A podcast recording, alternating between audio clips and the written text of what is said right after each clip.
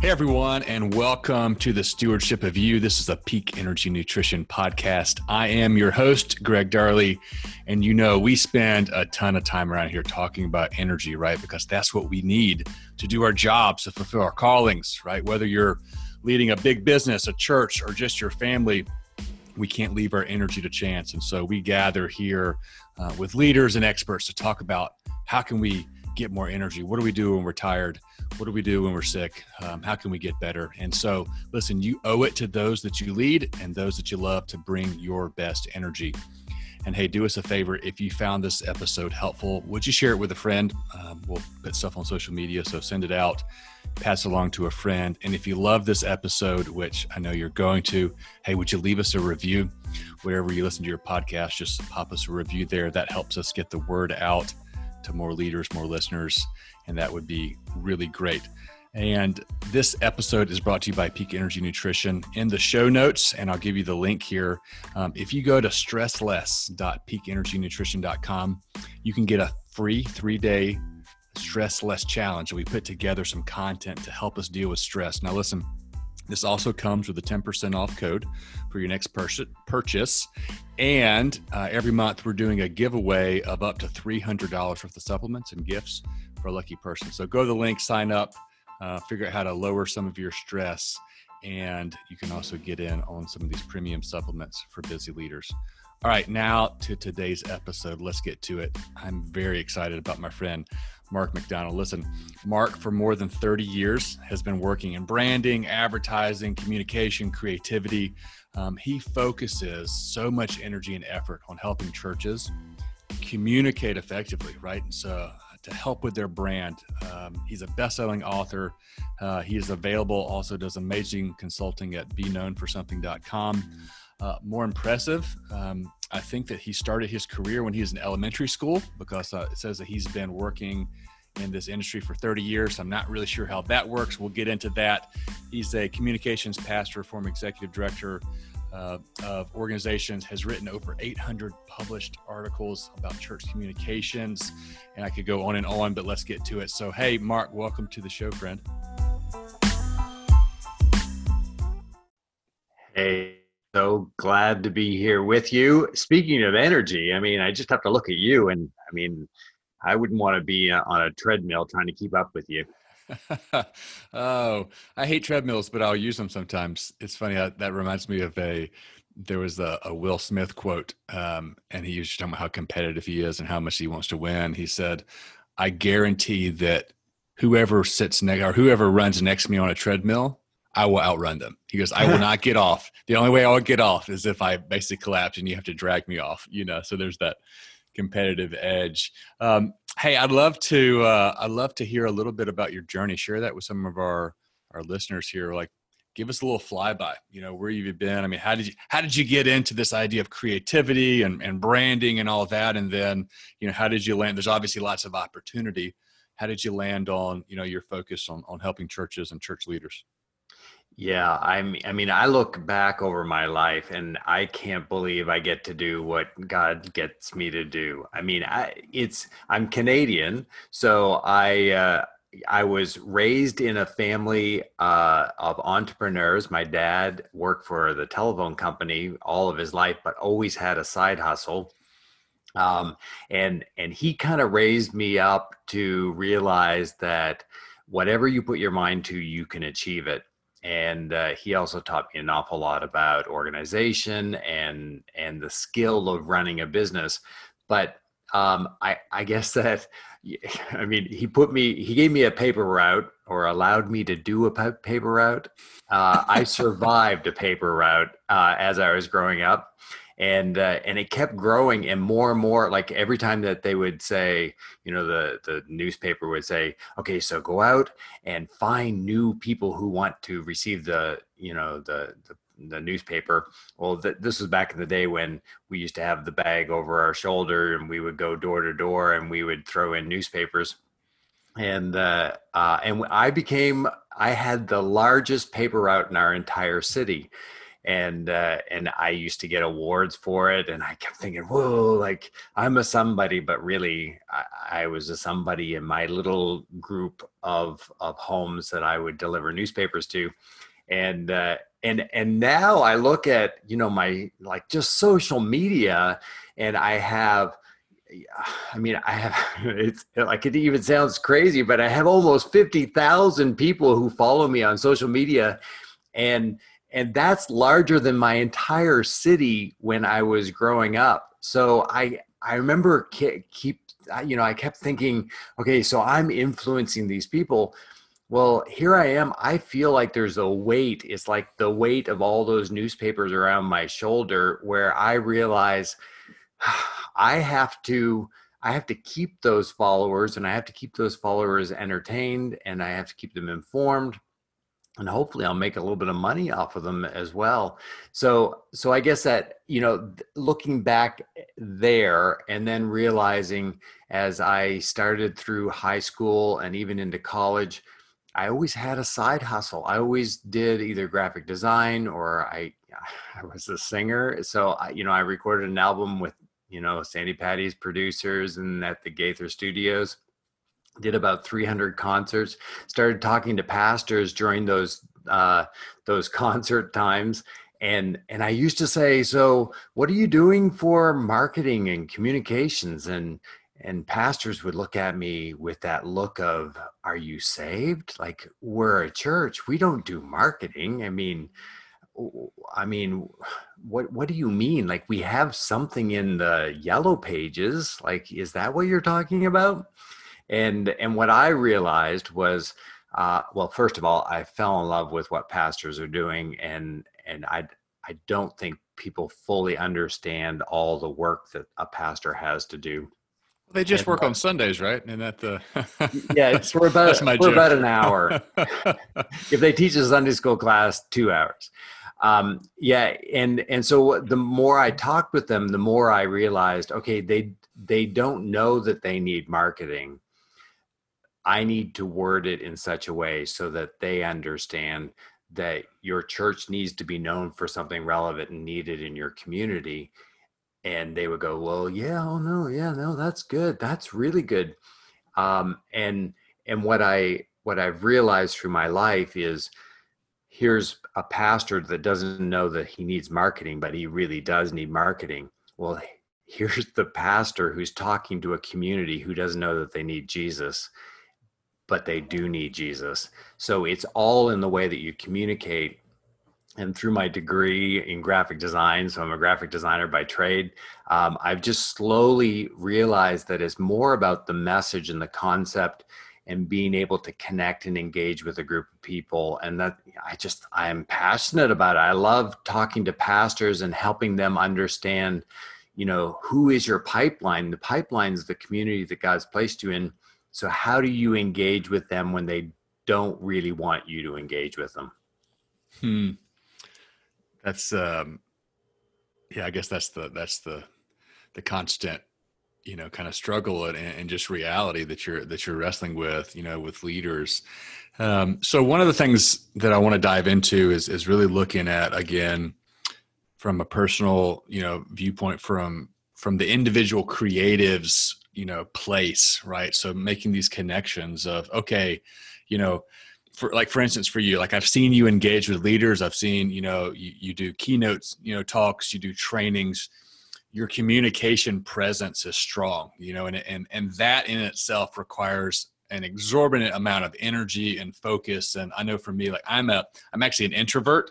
And so it's one of those where you know, okay, so you are too, so you'll get this. But I love communicating. I love, maybe not, you know, back in the day when I was speaking at events, you know, years ago and five, 6,000 people. And man, I love that. And then, you know, I'll kind of engage with a few folks afterwards. That's always fun. Do a little Q and A. And then afterwards I'm like, I just want to go to my hotel room and take a nap or, you know, catch up on the game or read a book, sit by myself in the coffee shop, you know, that kind of deal. Um, you know so for me i know it takes a lot of energy but to, to do what you do that does. So man i'd love to for, for you to share what are you doing as you're preparing and, and knowing hey especially as an introvert right? I gotta i gotta bring my energy. So what does that look like for you practically? How are you what are you doing to keep your energy up to keep it going? Well, and it is true. I, I'm I'm an introvert, and I think that um, for for people who are introverts that are required to be extroverts, I think they're called omniverts, and the and that omnivert knows how to how to become something that they don't really feel comfortable, but we grow into the comfortableness of being on the stage and performing. Um, I, I guess the the big thing for me is that all of it's draining like and and i know you know if you're an introvert I, you understand that drain. And and uh, even in college when uh, you know i would be part of uh, you know big performances and you know i sang opera and and acted in shakespeare plays and did a lot of drama stuff. We're going to come back we're going to come back to that ladies and gentlemen. I'm not going to let him skip past that. We'll come back to that. Uh, and and I I remember the the uh, producers or the directors of the shows that I was in, they would say, "Beware of the um, the cliff that you're going to fall off after this is all over," and and I've always in the back of my mind realized that the more expectation and the more excitement that I have to build up, that energy that I have to to build up in order to be able to be that you know outward focused person moments afterwards i hit that i either fall off the cliff or i like run smack into a wall. And usually what i try to do is i, I try to plan to either have another project that i can start right afterwards so that i can start anticipating something else or i have a really good break that i that i try to do. And i'm i'm the same way. When i'm when i'm traveling um, I'm on a stage talking to thousands of people, and then I want to be alone in my room. There, there are times that I get into my room, and uh, I'll you know either go on social media or I'll I'll start reading, and I realize, oh my goodness, I haven't even turned on the TV. Oh yeah, I can turn on the TV, and then I turn on the TV, and I don't I don't really watch any of it. I just get um, I just I I kind of collapse into this hole of of restoration and I think that we all need that restoration time. What uh? So what would you do? Like leading up to like the maybe the night before, you know, a big presentation or you know a big speaking event. Practically, what do you do in there? Now it's interesting because you know coming from the singing side, um, my my mom she used to play the piano for me and i would uh, as early as i can remember i was think i was eight years old when i did my first solo i would stand behind her and uh, and and we would practice and she would always say you're not smiling. I can tell that you're not smiling. And i kept thinking oh, why do i need to smile? I'm alone in our living room behind you. And she said, no, always practice the way that you want to perform. And um, I don't practice that much anymore. However, the one thing that when I was doing singing, the reason why I would practice is so that I could memorize everything.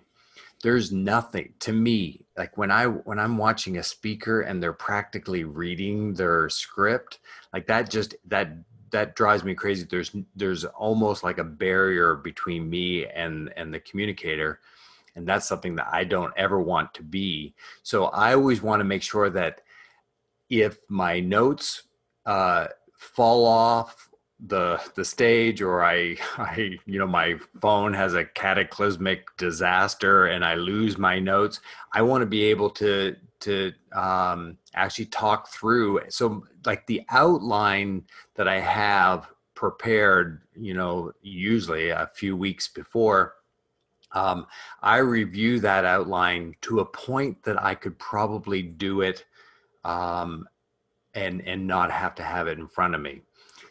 Part of that, it's interesting because um, I read someplace that um, if you can mimic uh and this it, sounds so stupid whenever i say it and and it's like i i did read it i have no idea where where i read it but they said that if you have a specific flavor of gum in your mouth while you rehearse something or go through something if you can have that same flavor when you deliver it, you'll remember it better. So, um, so I usually try to mimic what, like, if I know I'm going to have. Give this man some Bubblicious. That's what he's saying right now. or, or if there's a mint that I I know I'm going to probably put in my mouth just before going up on stage, so that you know I can freshen my breath. Like all of those things. Sometimes it's just it's like if I know I'm going to have a coffee alongside, or a water, or or a soda, I a diet soda, but um, but I I have it there while I'm going through it, and for some reason.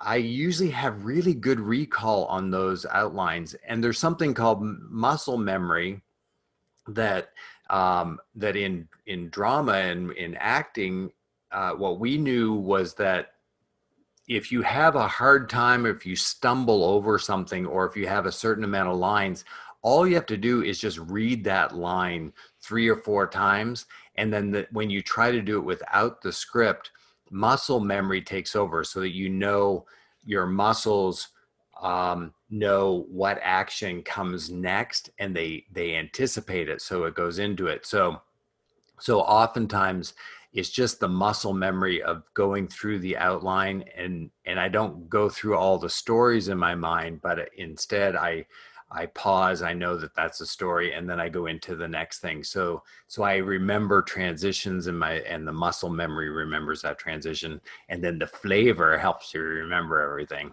I'm gonna have to look up that study. That's interesting. Well, one of the you know things that I've spent a lot of time the last few years researching and learning about is sleep and just the intricacies of it. I mean, I I mean, I've got two books here on my desk, uh, digging back into it, doing a an episode here solely co- committed and focused on sleep. And you know, there's a number of studies that talk about recall and your ability to remember, you know, based upon how much REM sleep you're getting. Um, you know, and so practically it's one of those where, man, if you've if you got something you need to memorize or that you know it needs to be in, in to be able to recall quickly, you've got to be able to. Uh, one of the best things you could do is actually stop reading it and go to bed and just get good sleep. Uh, but the problem is REM sleep typically happens in the second half of sleep.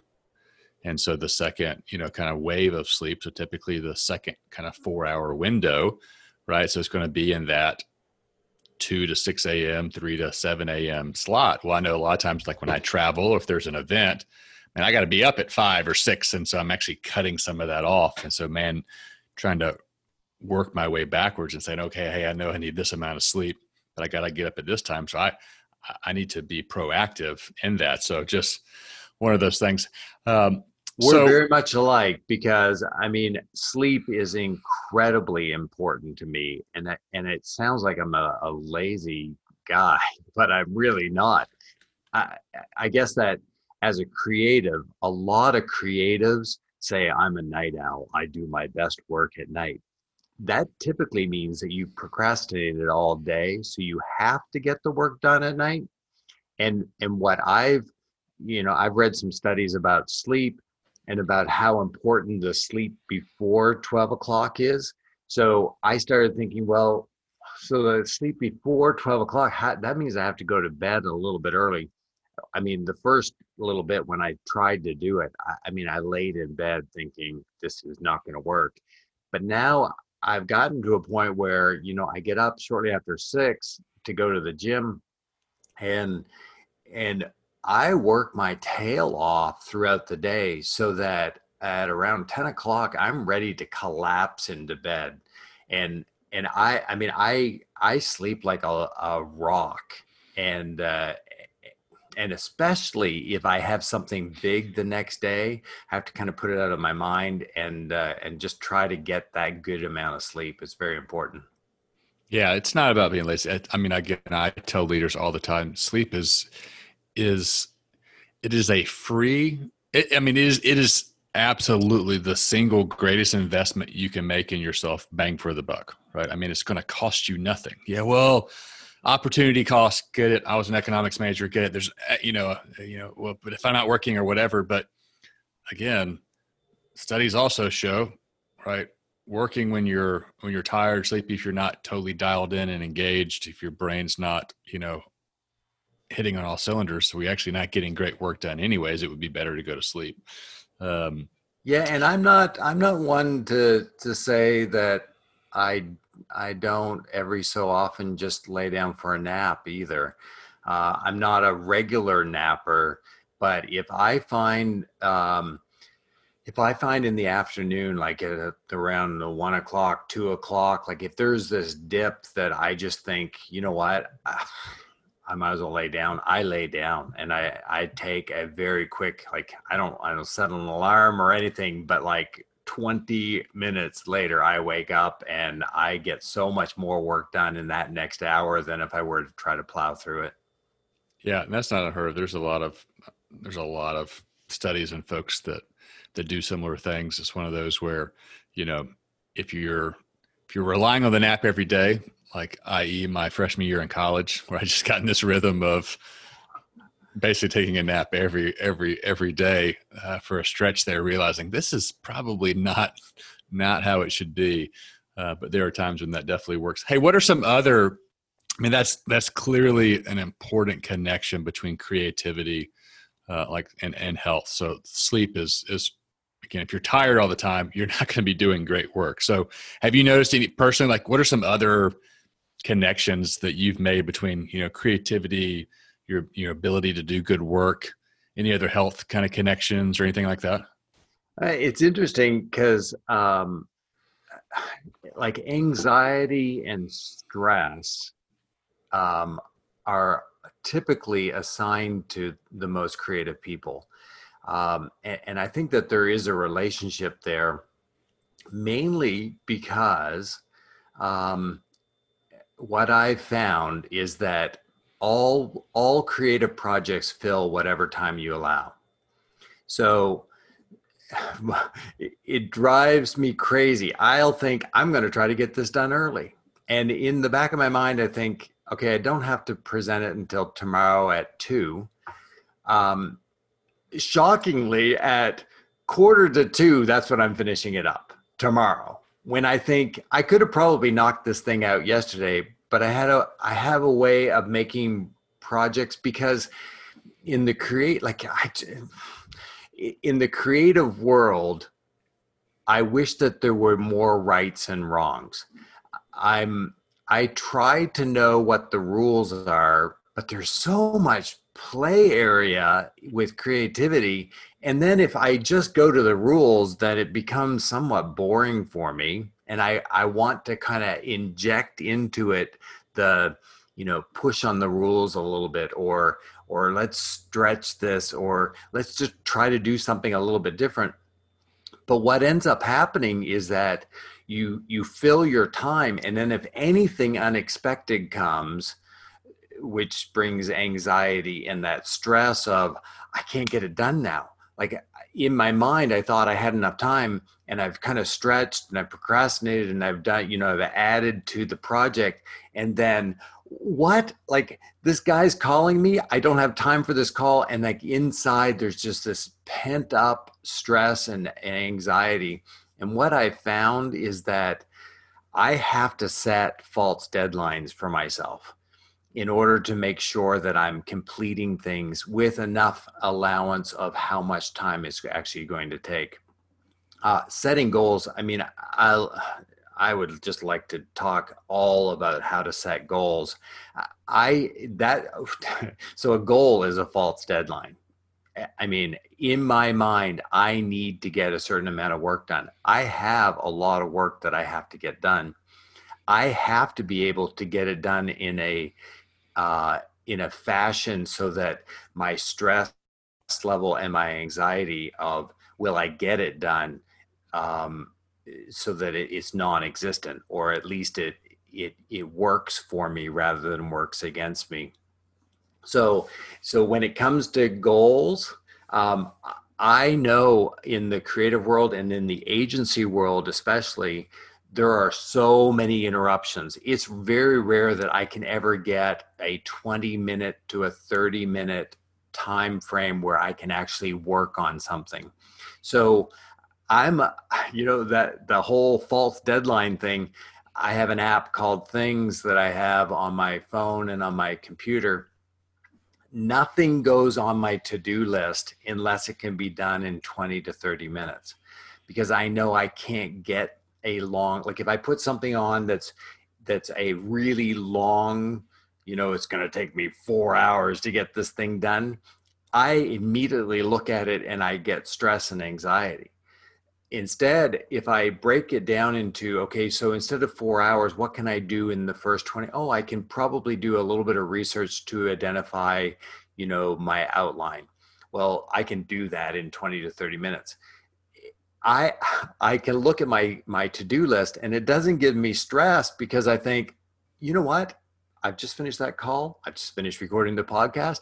I have about a half hour before my next thing, and I can just quickly look at my to do list and go, I can knock that out. And there is just nothing better for me than to click on something and then watch things have it disappear into the abyss.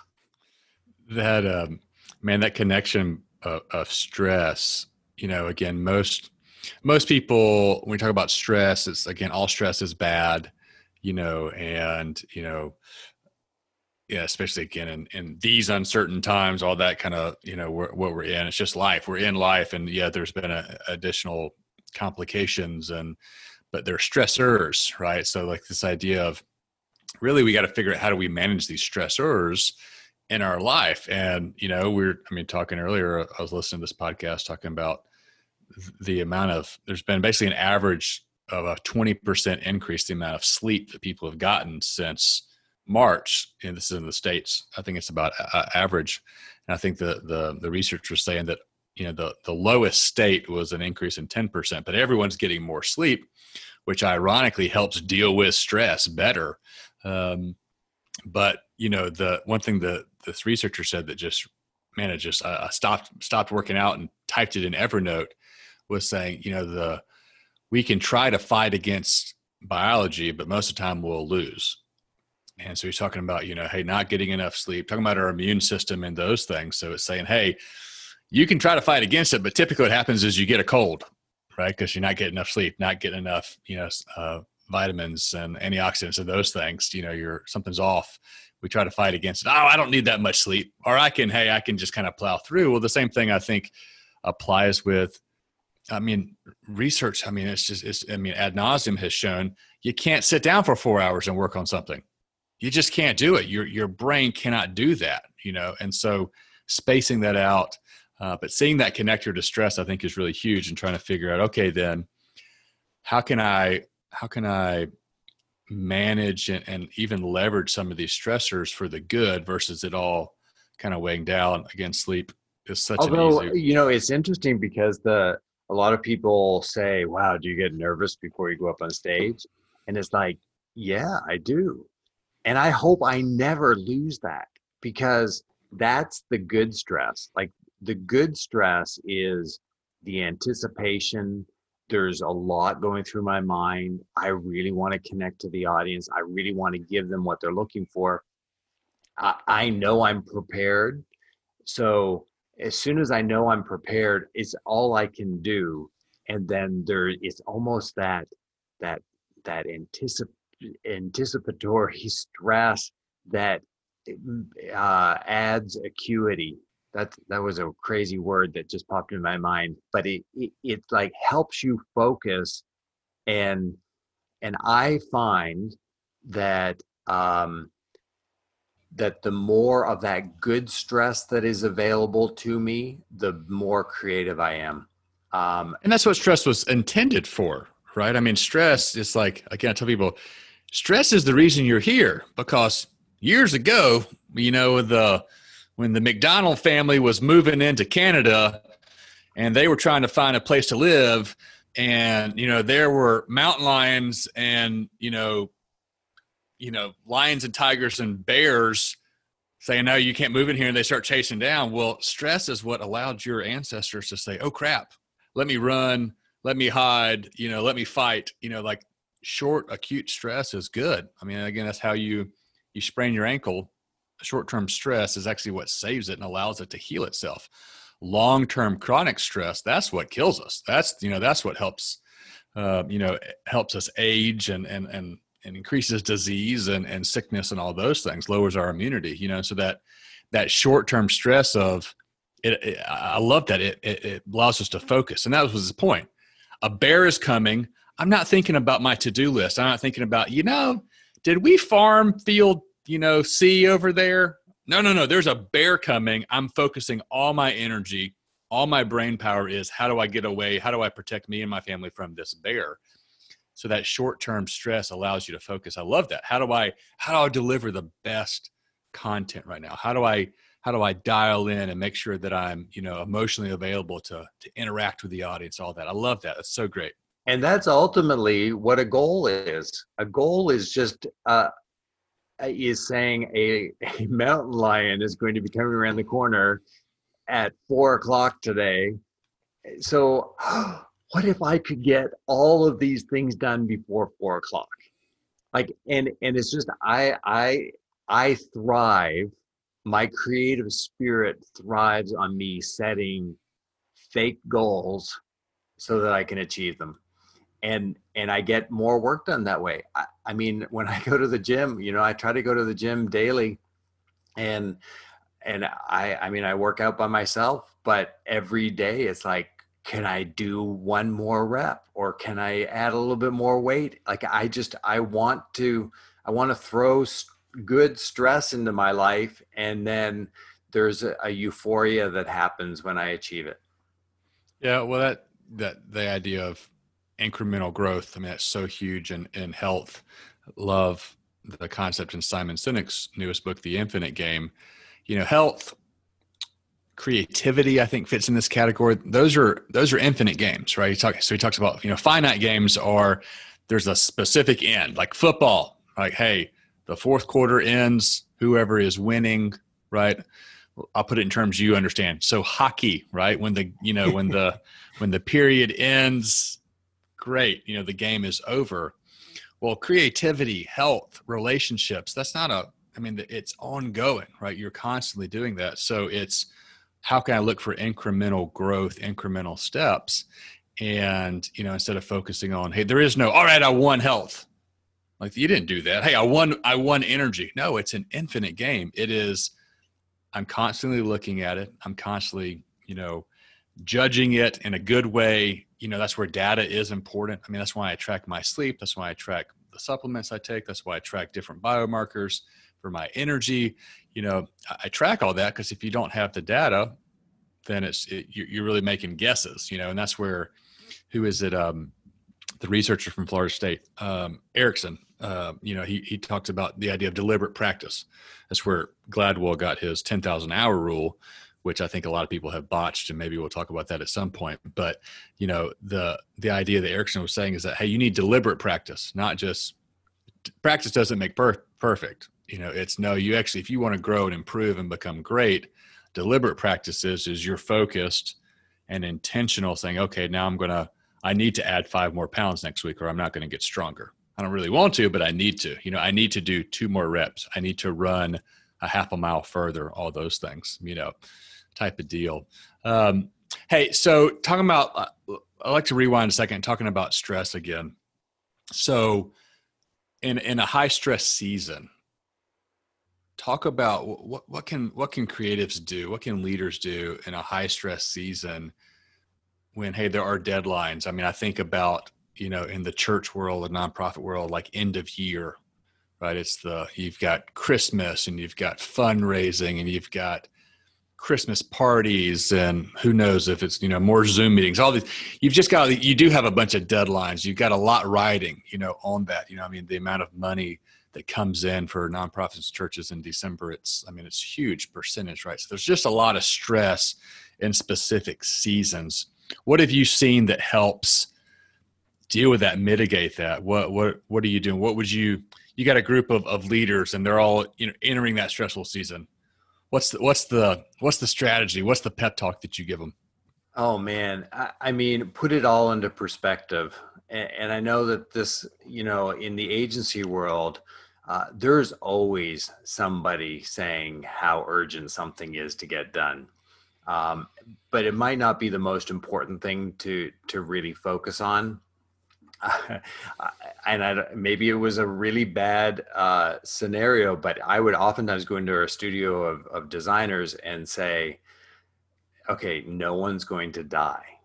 Like, let's just put it into that perspective. If we don't get it done, there's never a better opportunity to tell a client that it's not going to get done than right now. So let's let's just figure this out. Do we have the time to be able to actually complete this? And and I think a lot of creatives think, oh no, I'll be able to plow through. I'll be able to get it done. And like there's so much stress and there's like, you know, you can just feel the weight in the studio. And I've had that weight where it's like, okay, an hour ago I should have probably told the client I'm not going to have this should I tell them now? Or should I see if I can actually get to it and then just before the deadline tell them? It's always better now. Like I, I know, I know. Oftentimes, the that added stress of all kinds of things have to get done.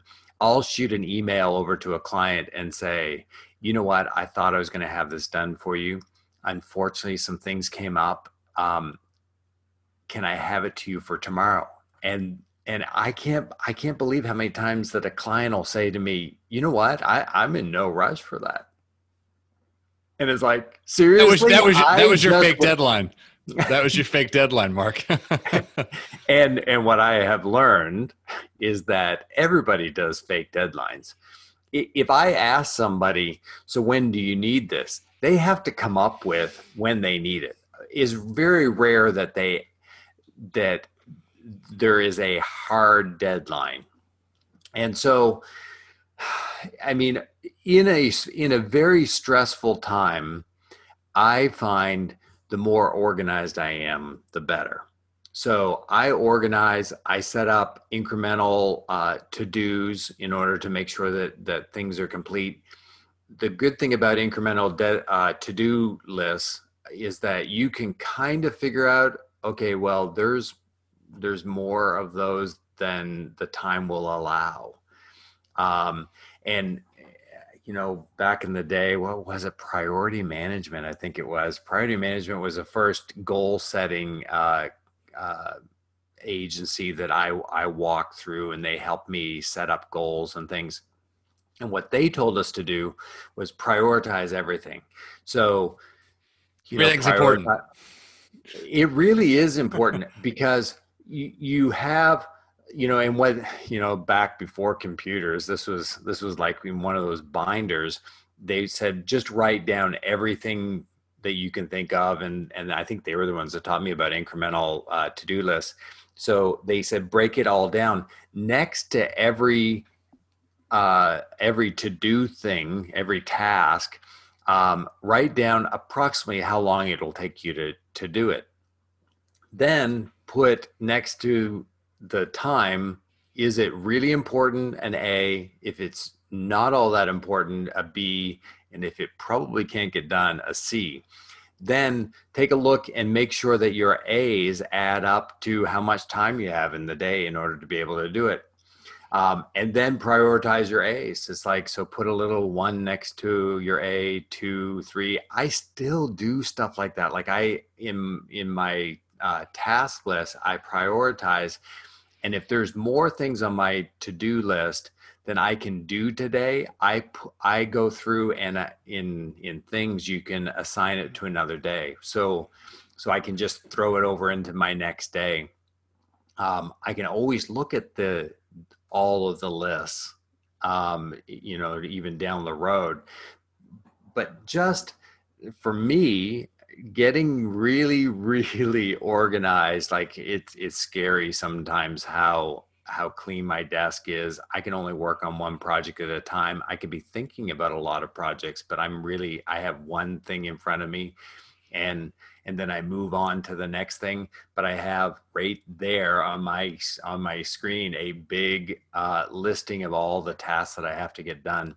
So for me, um, there I have to thrive on knowing, and I know a lot of creatives thrive on not knowing, and they're the ones that that have the most anxiety, the most stress, and and oftentimes they're they're not able to accomplish all that they could accomplish if they just got a little bit more organized. Hmm. All right, we interrupt this really fun interview to bring another biohack of the day. So, if you are looking for a free way, that just sounds like I'm saying like an interstate, a freeway, a way that does not cost you anything to improve your workouts, get stronger, and lose weight. This is, this is simply what you need to do. Move your workouts to the afternoon. So, sometime after three o'clock, wrap up before dinner time, move your workouts there, right? So, part of our circadian rhythm, right? We've talked about this before the natural rhythms of our body. One of the things that happens in the afternoon is that our muscle tone uh, rises in the afternoon. So, this helps us with our strength training, right? Weightlifting, um, high intensity workouts. If you're doing like HHI, HIIT uh, workouts, uh, you'll perform those better, right? Blood flow and blood pressure, right? They also rise in the afternoon, so that helps your your muscles get more oxygen, right? So this is a just a great time for you to do your strength workouts. Well, here's a bonus, right? Exercise is known to suppress appetite, right? So afternoon right? You're going to work out, you're going to help burn some calories, but then also suppress your appetite and hunger right before dinner time. So you'll probably eat less. So, um, exercise in the afternoon, sometime after three, try to finish up uh, before before dinner time and you'll eat less you'll be stronger and it really didn't cost you a thing so back to the interview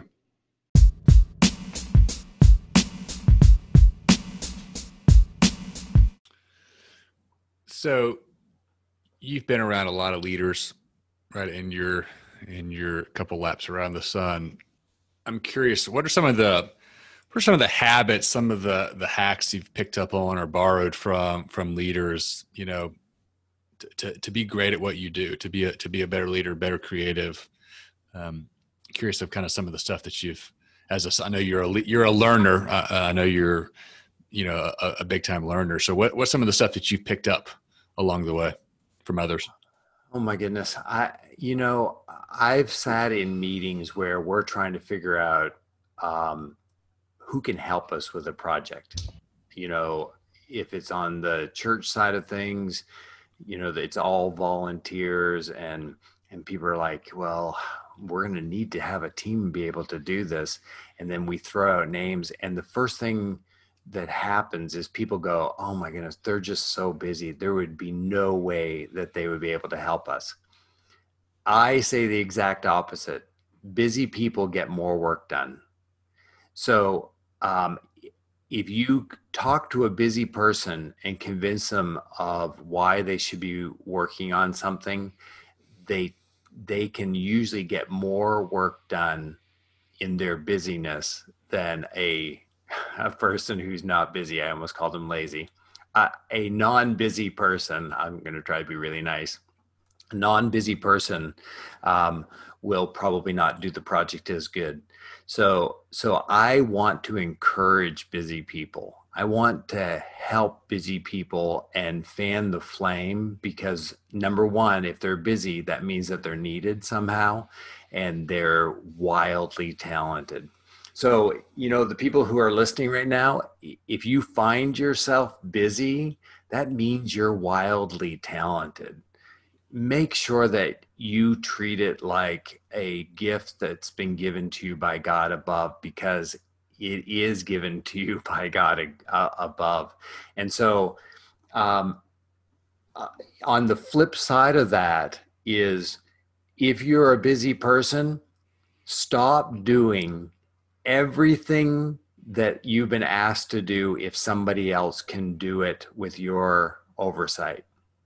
So, um, you know, take take the emphasis. A lot of times, it's like, oh, I'm just so busy. Well, is there somebody else who can come alongside of you and you can train them and encourage them and motivate them to do something that might be a little bit different from you, but just stop doing it all. Like it's just so much more fun to to have somebody else who comes alongside of you and you can mentor them and train them and you will learn a ton of stuff from them.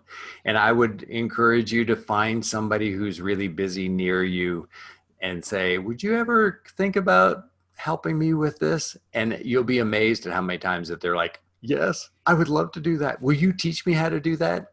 And then just make sure you do it with a, a lot of oversight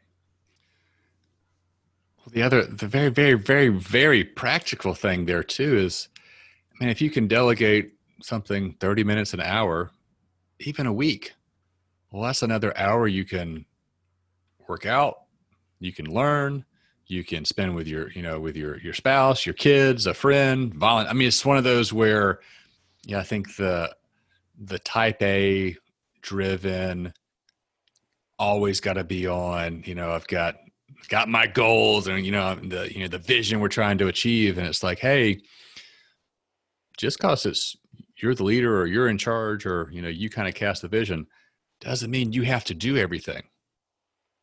You know for so sure. The, in fact it means the opposite. If you're going to be a leader raise up followers because a lot of leaders are walking by themselves and that's not much of a leadership uh, stance to take. I mean, yeah. we we really need to have other people following us. And and if you think, well, there's no one that wants to follow me, there are people who want to learn what you are doing, especially if you're a busy person, because you're you're busy because a lot of people are relying on your expertise. Yeah. Hey, let's do a couple rapid fire questions here. How do you stay healthy on the road? I try to eat well and I get a lot of sleep. I I I like uh, mentally check out at ten o'clock, and and I'm usually totally asleep by ten thirty. How does your best day start? Oh, after a good night's sleep and uh, I go to the gym, and I don't necessarily enjoy the gym. I really hate the treadmill. That's why I like Greg Darley, and uh, and and then um, I rely heavily on a, a nice breakfast, and I try to I I try to go that keto route. So I usually try to have bacon as part of it. I mean, bacon makes everything better. Let's just be honest. You know, bacon working out, bacon in meetings. You know, uh, exactly. Uh, if you knew how much bacon my wife and I go through, I had to throw her into this as well. We both eat keto. We we buy bacon by bulk. Interesting. Interesting. Um, all right. If you could sit down with every leader for a cup of coffee and provide them, you you only got one nugget of truth of, of inspiration to share with them one idea that could help them thrive help them you know be great at what they do. What's the one thing you share? Figure out your lane and stay in it. I mean and that is that is ultimately the summary of everything that i do. You need to be known for something. And a lot of people think if i can be known for lots of things i'll be famous. But look at the people who are famous. They're known for one thing. There are so many one hit wonders out there. They're known for one song. I mean, our our whole world uh, loves when people focus and they become they excel at it. I mean, Tiger Woods got really good at golf. Billy Graham got really good at Jesus. Uh, um, Rick Warren got really good at purpose driven. Gary Chapman got really good at five love languages. I, I my prayer is as a leader, you're you're busy and use that busyness to focus all of your stress towards getting really good at one thing and make sure that one thing, that lane is a multi-lane highway that everyone wants to drive on. What are some daily habits, daily routines that are just non-negotiables? You said go to the gym, so that sounds like one of them. Yeah. Um, daily, I mean, again, it's it's probably sleep, setting goals, cleaning my desk. It's just sounds crazy, but I I'm just my desk, OCD. It, it there's might be a little bit of OCD here, but it's it's the way I. It's hard for me to be creative when there's chaos all around me. I know a lot of people who are creative who love that chaos, um, but but I need to be able to to know, um, you know, where things are. Everything in its place is is probably my my big thing. And don't put it down, put it away. Like that's my mantra. Um, and and then I would even add to that to say, uh, if you're working on something, finish it. Don't just stop midstream. Like do whatever you can to finish it. Um, I'm, I'm the same way with with my toothpaste or my. I need you to come coach me. I don't want to show you. My office is actually pretty clean. I cleaned it up. I straightened up bookshelves, but um, and if, then if you knew how many times I'm on the road and someone in my family calls me and says, "Dad, I need such and such," and it's like, go out into my workshop. It's probably the second shelf up. It's right there in the middle. Make sure you put it back where because to me like why would you want the stress of not knowing where something is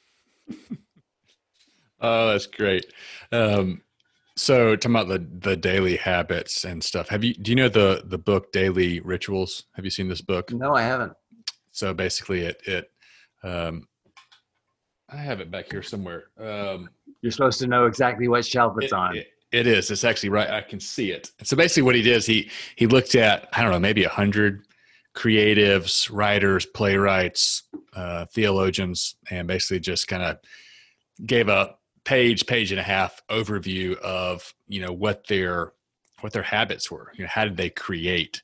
You know, and so one of the kind of big takeaways from that book for me was, you know, creativity is less of this you know like the movie scene where they're sitting under the tree you know and the inspiration you know the heavens open up and it's like oh here's this here's the new brand here's the new logo here's the here's the movie or the play.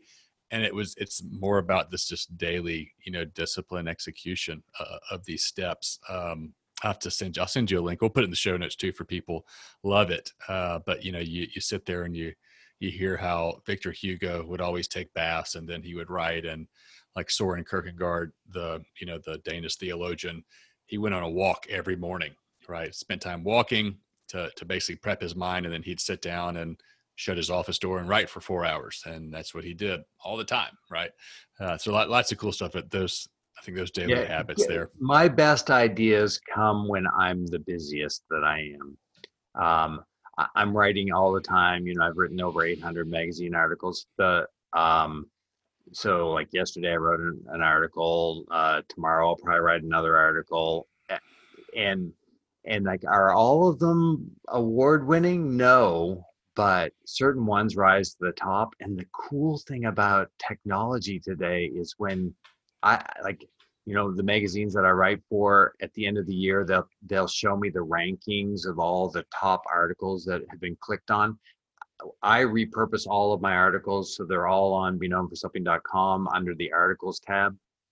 And and I know um, how many people, you know, through Google Analytics, you know, how many people actually found certain ones through either online search or or just scrolling through and then stopping and looking at things. So what that tells me is that um, you know, these are the more popular things and and that helps hone my craft so like analytics and working hard and like i'm just constant like it's just i mean i rarely shut off until i fall into bed at night but but it's really knowing your lane and then just devoting all of your attention and energy and strength uh, and prayer to that lane. Love that. All right last question. I know because we i mean we I, I spend a lot of time and you know the part of the goal is hey how do how do we stay healthy? How do we get healthy? How do we keep the energy up? All that but this is kind of a bare your soul question to end on. What is your most unhealthy guilty pleasure? Oh, for sure, it'd be ice cream. Uh, I mean, and I have convinced myself that there's a high enough fat content in ice cream that it's almost keto. I love it. Well, hey, bud, thanks for uh, thanks for joining me and sharing uh, again some of your story and just some great insights.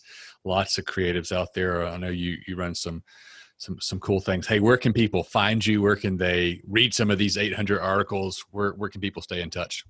Be known for something.com. Uh, that kind of you know everything that I do gets put on to onto there, and then of course all the social media. Um, I mean, I even have a Pinterest account, my LinkedIn account, um, uh, Facebook. I have a couple accounts there, and Twitter. Um, and most times you can find me under Mark Mac 1023, 1023 because it's my birthday.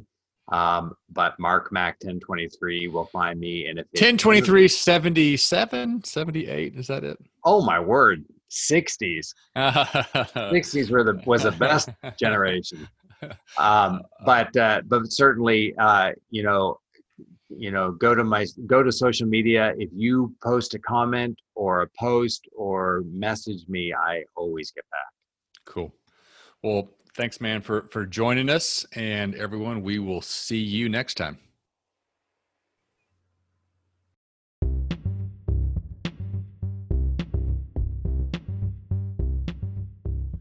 As always thanks for listening if you enjoyed this episode we'd love it if you would share it with your friends and if you really enjoyed it, leaving us a review on Apple Podcasts or Spotify or whatever platform you're listening, that would be a huge help so that other leaders can find us and learn more about what we're learning about. And don't forget, you can get 10% off your entire order at peakenergynutrition.com with the code podcast, 10% off your entire order. And remember, you owe it to those that you lead and to those that you love to bring your best energy. We'll see you next time.